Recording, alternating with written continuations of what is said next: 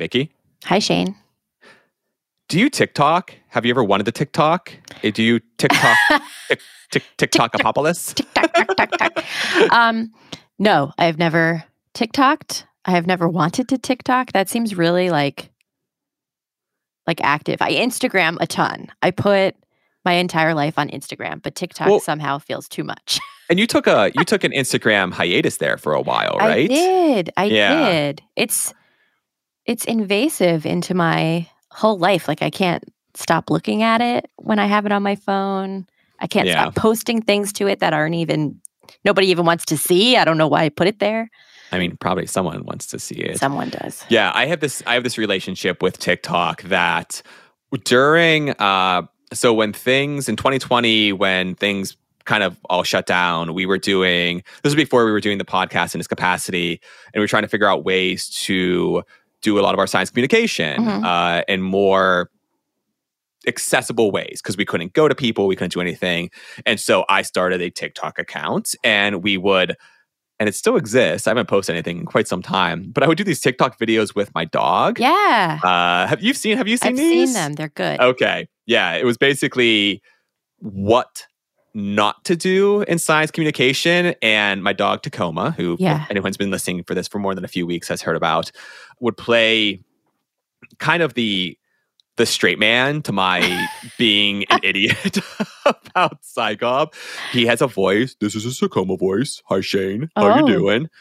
And yeah, I've uh but but I haven't done it in a professional capacity in quite some time. And I actually deleted the app from my Right. phone because I just got it's similar to you with with it's or I will say not similar to you, but I was on it too much and I wasn't Yeah, you get sucked contributing anything and I was just sucked in to Mhm. just joy scrolling, doom scrolling. I don't quite know which which one it is.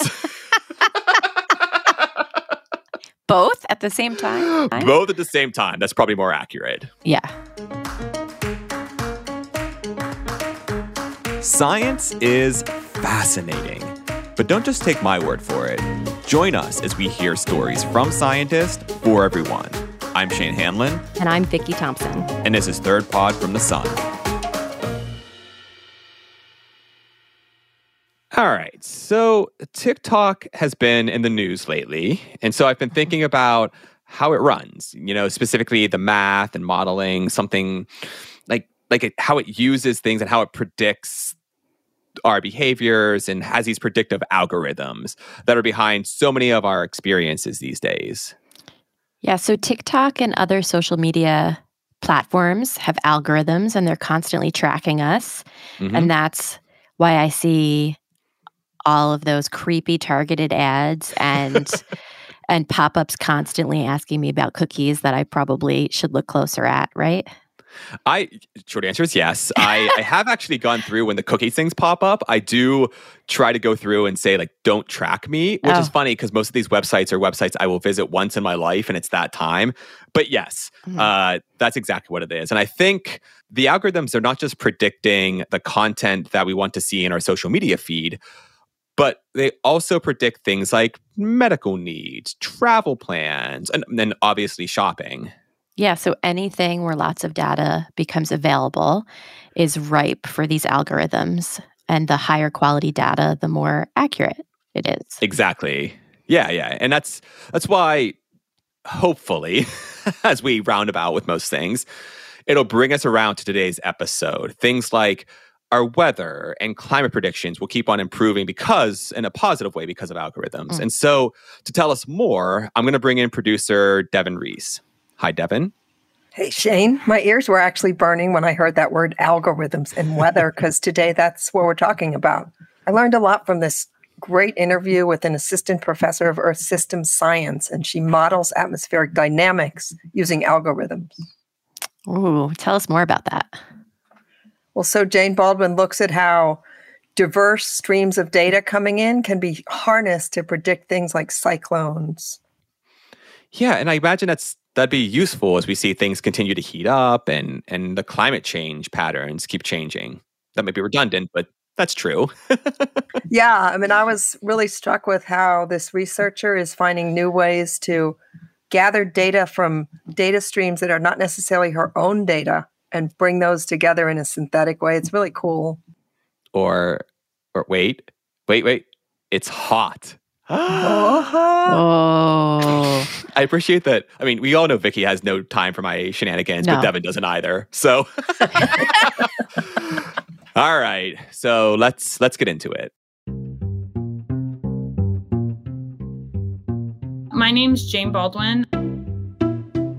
I'm an assistant professor of Earth System Science at University of California, Irvine. I noticed a quote on one of your sites, I think on your Twitter site, that said, quote, all models are wrong, but some are useful. And I wondered if we could start with you unpacking that a bit. Yeah, of course. So that quote actually has a double meaning for me, and I'll get to that in a second. The the standard meaning it has is that, you know, often or why I put on my Twitter is that I work a lot with global climate models. I did my PhD training at Princeton and also NOAA's Geophysical Fluid Dynamics Lab, which was the first lab in the US that actually, I think in the world, that developed dynamical global climate models. And, you know, often you hear in the scientific community people criticize these models as saying, well, they have all these biases. How can we believe what they're going to say about the future? But I guess uh, my attitude is that we should, of course, be aware of the biases, but we should also see what useful things we can do with the models despite these biases. So that's kind of how I'm always approaching my research. And you mentioned a double meaning. Like for you, what's the other meaning of, quote, all models are wrong, but some are useful? Before I sort of seriously began my career as science, I worked as a fashion model for a bit. And so I, this is like for a very small number of people who knew me at that time, they'll see that quote and send me a Twitter message and be like, haha, Jane, very funny. So, anyway, hopefully I try to make the com- computational models I work with be useful, but I also hope that even though I used to have a job where, you know, my hair mattered more than my thoughts, I can still do something useful now. I guess we'll find out today, huh? And in podcast format, we we can't see your hair anyway. When you were a kid, would you have been able to forecast, huh? That's my pun. Would you be able to forecast this career for yourself? I think definitely not. I mean, I never thought about being a scientist as a kid, mostly because I didn't know any scientists. Um, my dad studied physics in college, and so he he works in business now, but he talked to me about physics, and I think that kind of was sort of the germ that probably resulted in me thinking the Coriolis is cool down the line and devoting my life to studying things affected by the Coriolis force. But other than that, I think you know it's hard to know now what's like what is a result of your gender and what's the result of what you're exposed to. I wanted to be a fashion designer at one point. At another point, I wanted to be a National Geographic photographer. At one point, I wanted to be a doctor until I realized I'm terrible at cooking. And as a result, probably shouldn't be stitching up wounds. You studied Earth and planetary science at Harvard, so at that point you already had some orientation towards those sciences, right? Um, yes, though I started out wondering if I wanted to be a physics major or environmental policy major. So my favorite subject in high school was physics. So I did like science, I guess.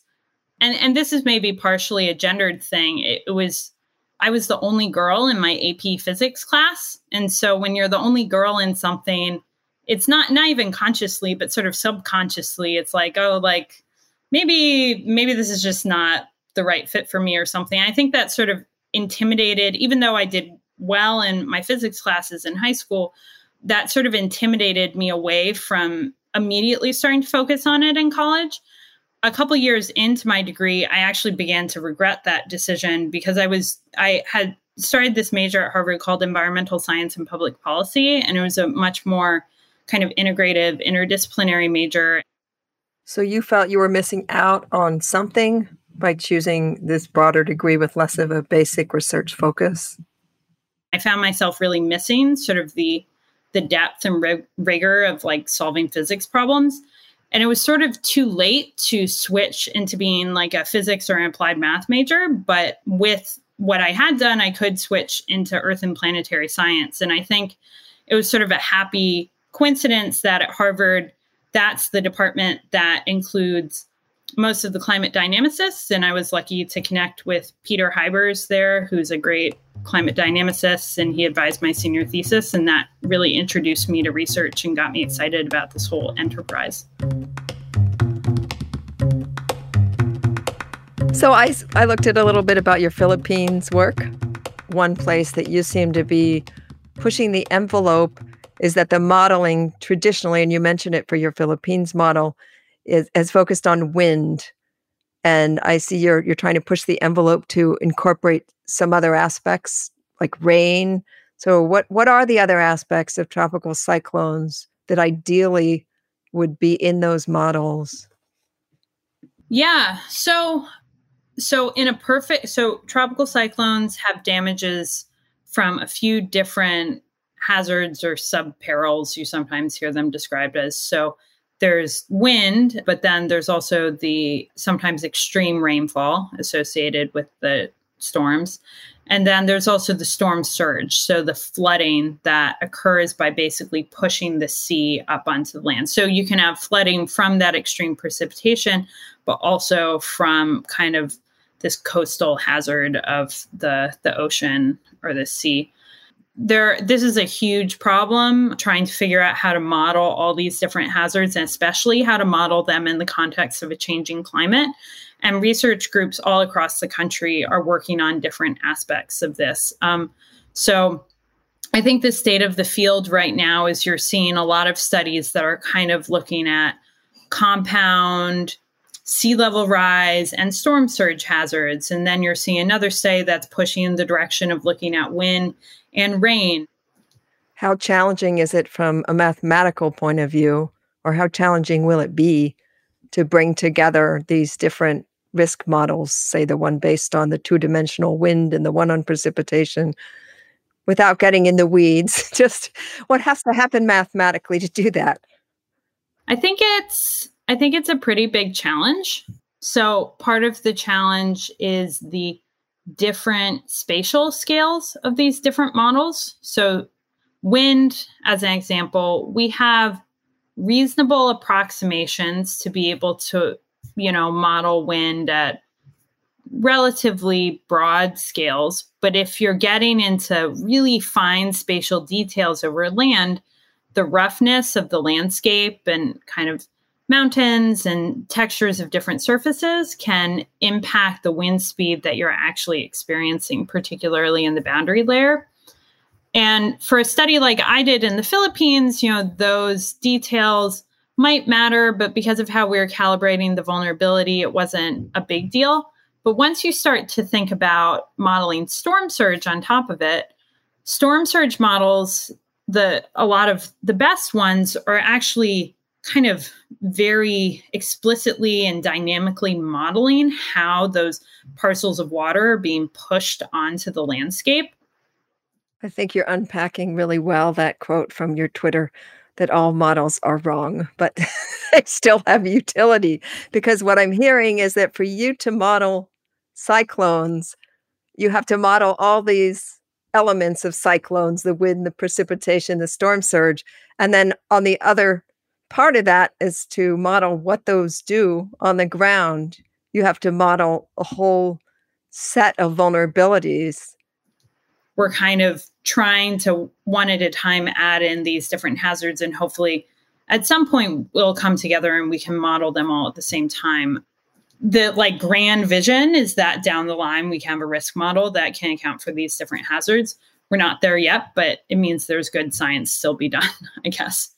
But but I've talked to some people who have sort of said, well, you know, the reality is if you try to model too many things, the problem just becomes too complicated and you know, it might be more productive to sort of stay in your lane and like focus on the hazard and do as much as you can with the hazard. But I think in the context of the fact that the climate is already changing, that people are trying to figure out how we adapt to it, we need to make some kind of effort to like kind of cut across these disciplines so we can actually be modeling the impacts in a rigorous way and not just the hazard. Because what like a community on the ground they can't do that much with just knowing how wind is going to increase into the future. They need to know more about the vulnerability and exposure as well.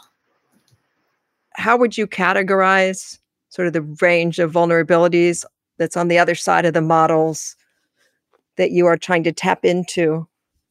Well maybe i'll talk a little bit about some of the challenges we dealt with in modeling vulnerability for the Philippines as an example. So when we were starting that project, what existed was there had been a study that had fit vulnerability at the country scale. So one estimate of vulnerability for an entire country due to tropical cyclones. And when we applied that for the Philippines, we found that it did a good job of capturing damages when storms went through Manila, the capital of the Philippines.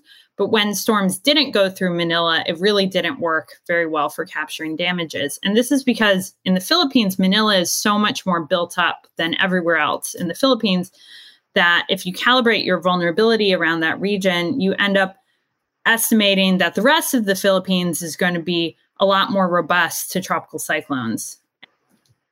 And what could be the real consequences of, of poorly, poorly aligned calibrations that would affect your estimates of cyclone damage?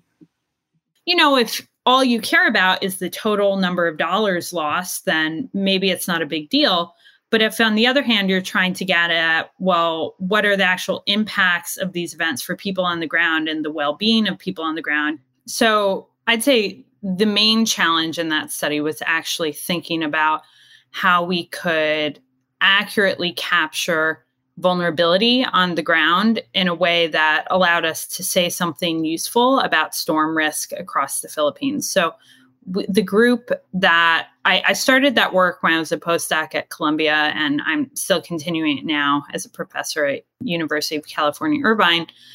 And we have a pretty good handle on the hazard from tropical cyclones, meaning the physical impacts from these storms. So, their wind and how that intersects with human population. But to accurately account for risk, you need to know the hazard, the exposure, but also the vulnerability, like the fragility of people and structures in the face of that hazard.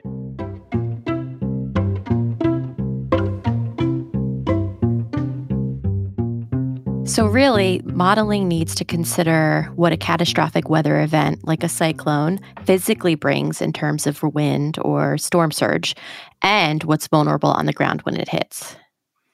I mean, true. In that sense, these modelers who don't have much time for their hair anymore are predicting interactions between the physical variables and the human variables, right?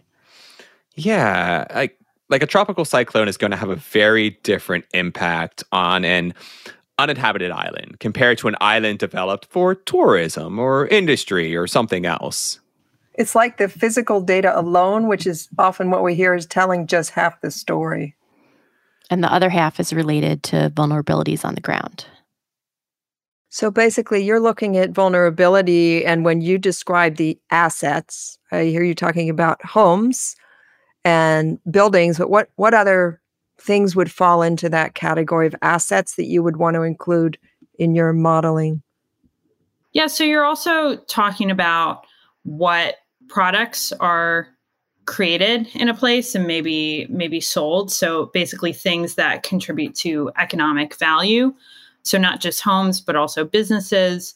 And and this is why you know there are there are kind of the World Bank and other development ba- banks have estimates of assets at some gross scale.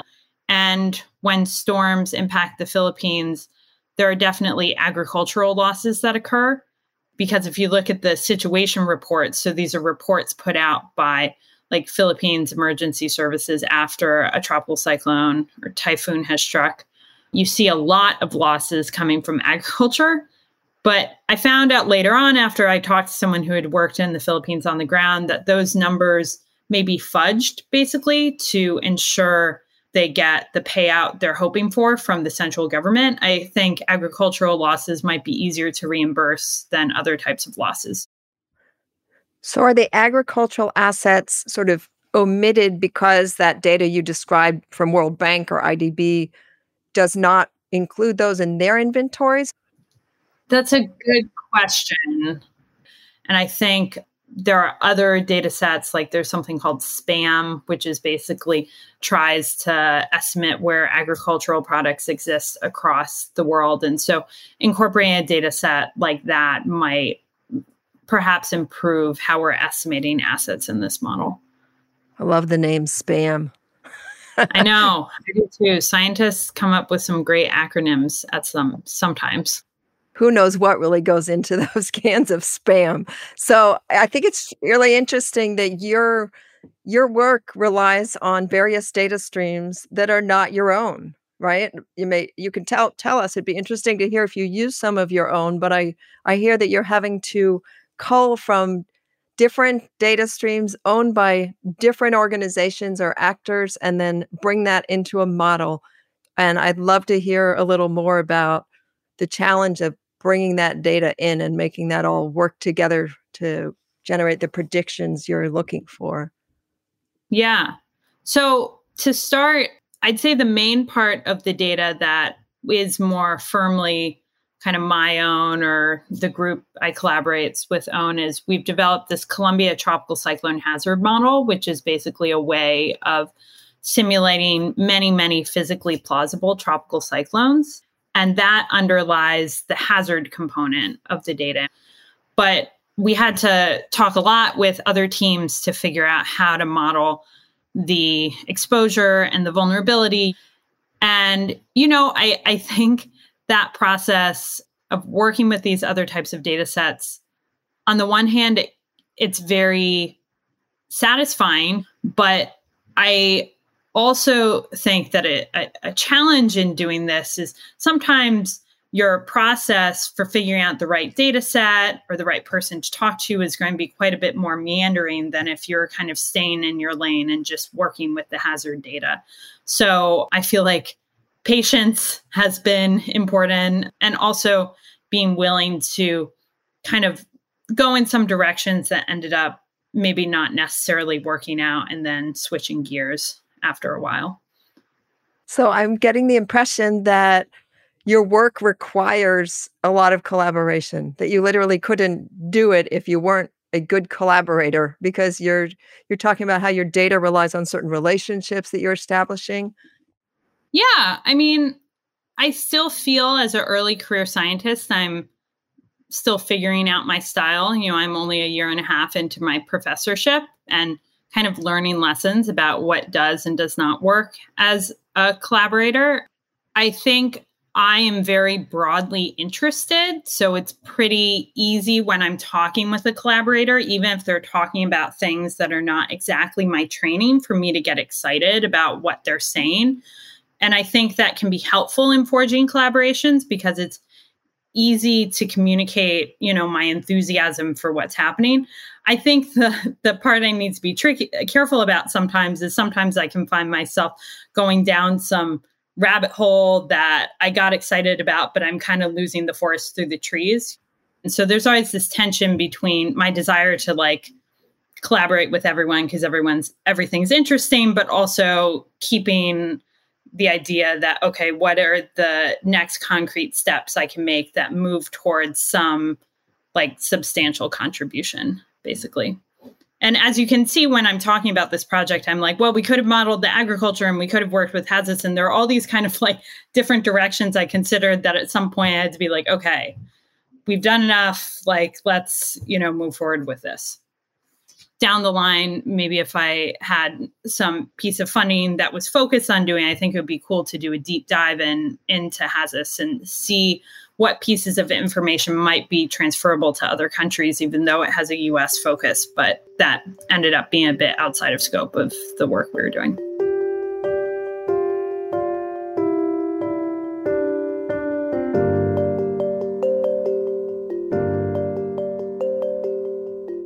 So there are trade offs then between getting sufficient data for your main research task, but also being opportunistic about you know other related lines of research so you're saying something useful, but not trying to answer every question one could possibly answer. I think at the stage of my career that I'm at right now, that's a lot of what I'm thinking about because when you're a PhD student, when you're a postdoc, you have mentors who can kind of put the reins on what you're doing and say like okay that's great but you know stop here and once you become a principal investigator for the first time now you're the person who has to do that you have to tell your grad students okay that's cool but you've done enough don't do more analysis in that direction. It's time to write it up. And so that's i think the non-stationary component of the climate system no matter what you're working on ends up being something you start worrying about at some point. point and whether you need to address it or not really depends on the project. But it's also interesting. It means that you know there's lots of things to do in this field which is cool too.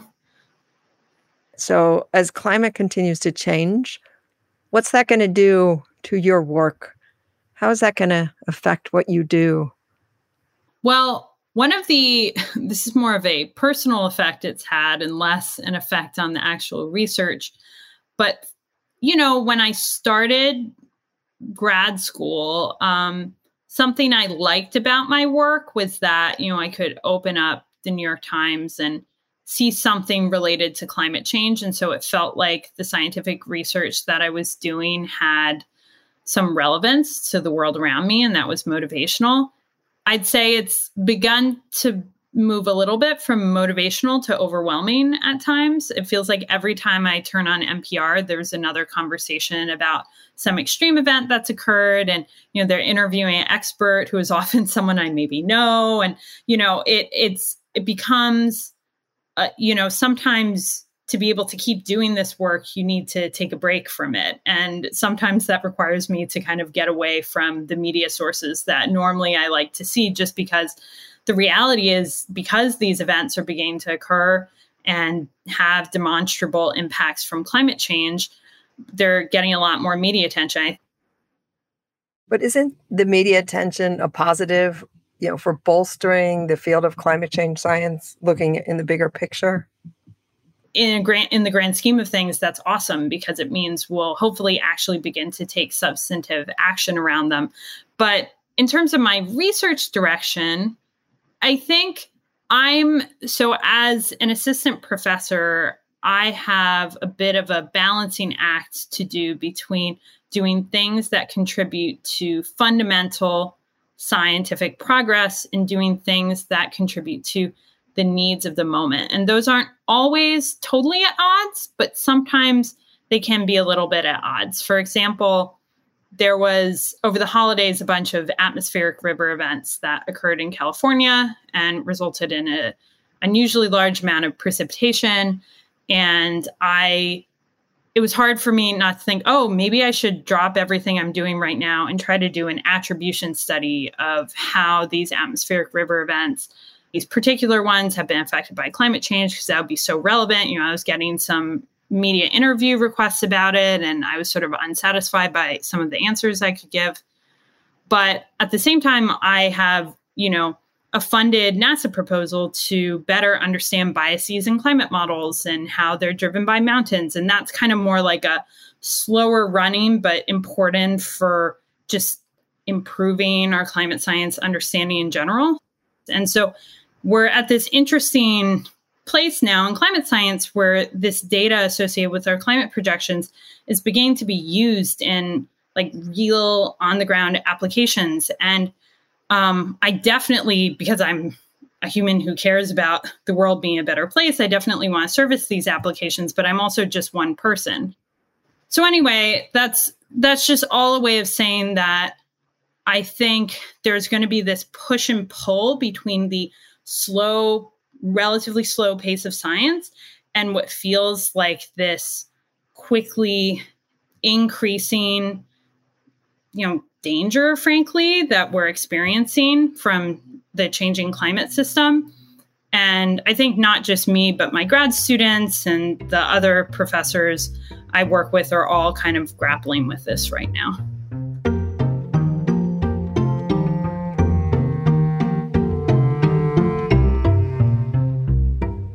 Jane almost sounds like an MD with some sort of regular office practice, but who also needs to do their time in the ER. Oh, that's so right. The modeling work provides the underpinnings to be able to better make better predictions about mm-hmm. extreme weather. But meanwhile, the urgencies of climate change effects are calling to her every day.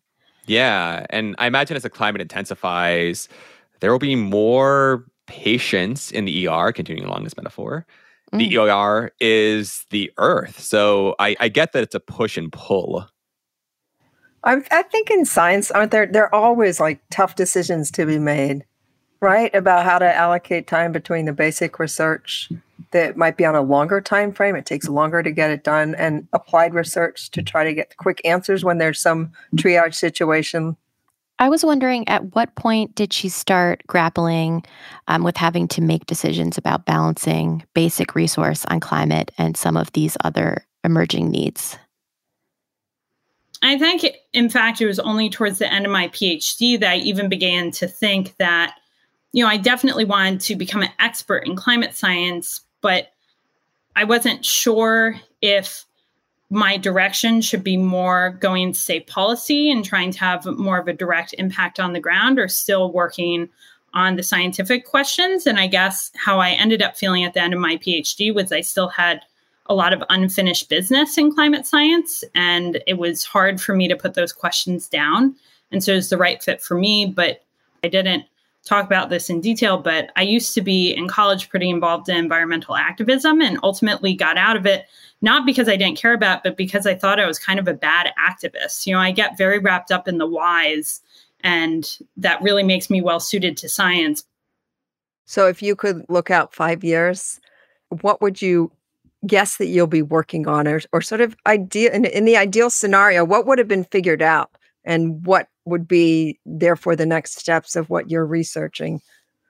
This is something i'm i've been thinking about a lot right now. You start being asked when you're kind of like a couple years into a professorship start thinking about applying for these grants where they want you to kind of chart out these longer career trajectory type things. I would hope that I still have a foot in kind of fundamental climate dynamics, but also in these more interdisciplinary questions, because I think that's really what I can bring to those interdisciplinary questions is a deep understanding of the climate uncertainties. You know, I don't think it is the right thing to just turn myself into an economist or an epidemiologist because I'm sure there are people who can do those things better than me.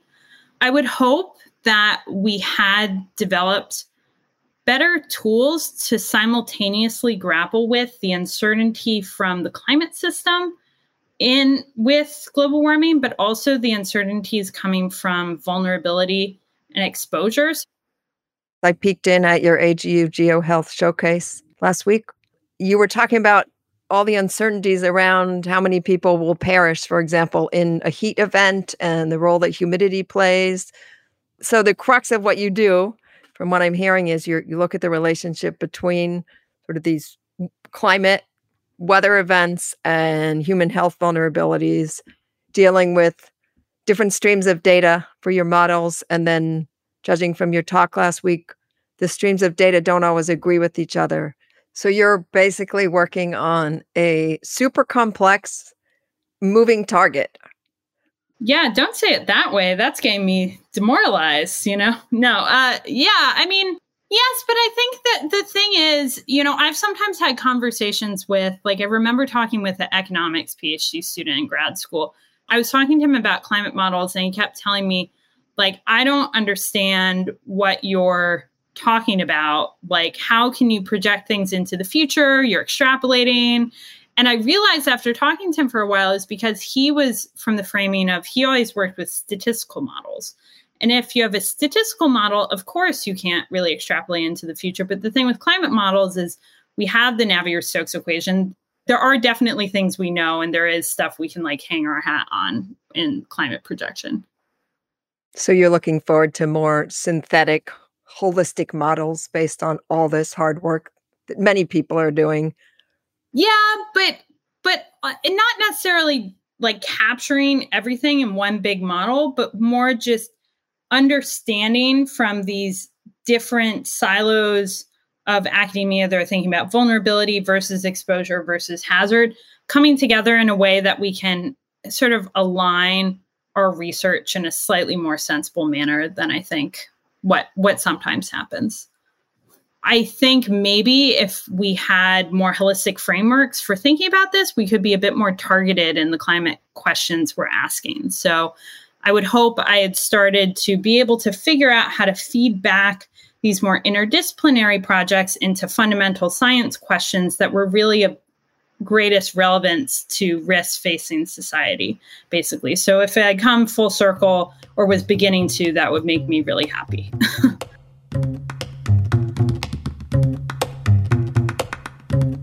Jane definitely prompted us, or at least me, to think about how climate data interfaces with information about human vulnerabilities, right? To improve predictive models, these predictive models of extreme events. Yeah, and I feel like she really drove home the quote on her Twitter site that all models are wrong, but some are useful. There's definitely something here related to the that saying, don't let perfect be the enemy of good. Oh man, I mean that's basically my motto these days. Though I don't, I don't want to put words into Jane's mouth. Uh, I will thank her for the great work that she's doing and to sitting down to chat with us. And with that, that is all from Third Pod from the Sun. Thanks so much, Devin, for bringing us this story, and to Jane for sharing her work with us. This episode was produced by Devin with audio engineering from Collin Warren and artwork by Jace Steiner. And be sure to head over to the Carry the Two podcast next week for more from Jane on the math and stats front. We'd love to hear your thoughts on the podcast, so please rate and review us, and you can find new episodes on your favorite podcasting app or at thirdpodfromthesun.com. Thanks all, and we'll see you next week.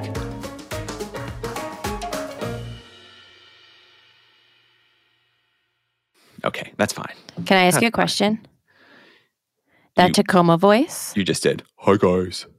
do you use that voice other times, or was it only a TikTok voice? Like, do you make Uh, your dog talk? Oh no, that's his. Oh, we so we went.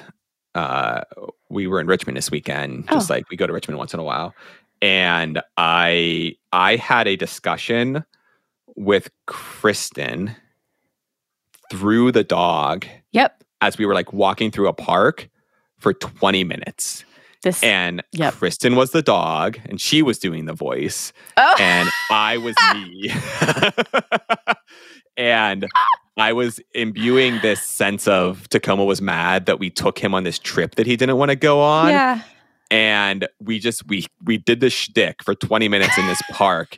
People were looking at us. It was a whole thing.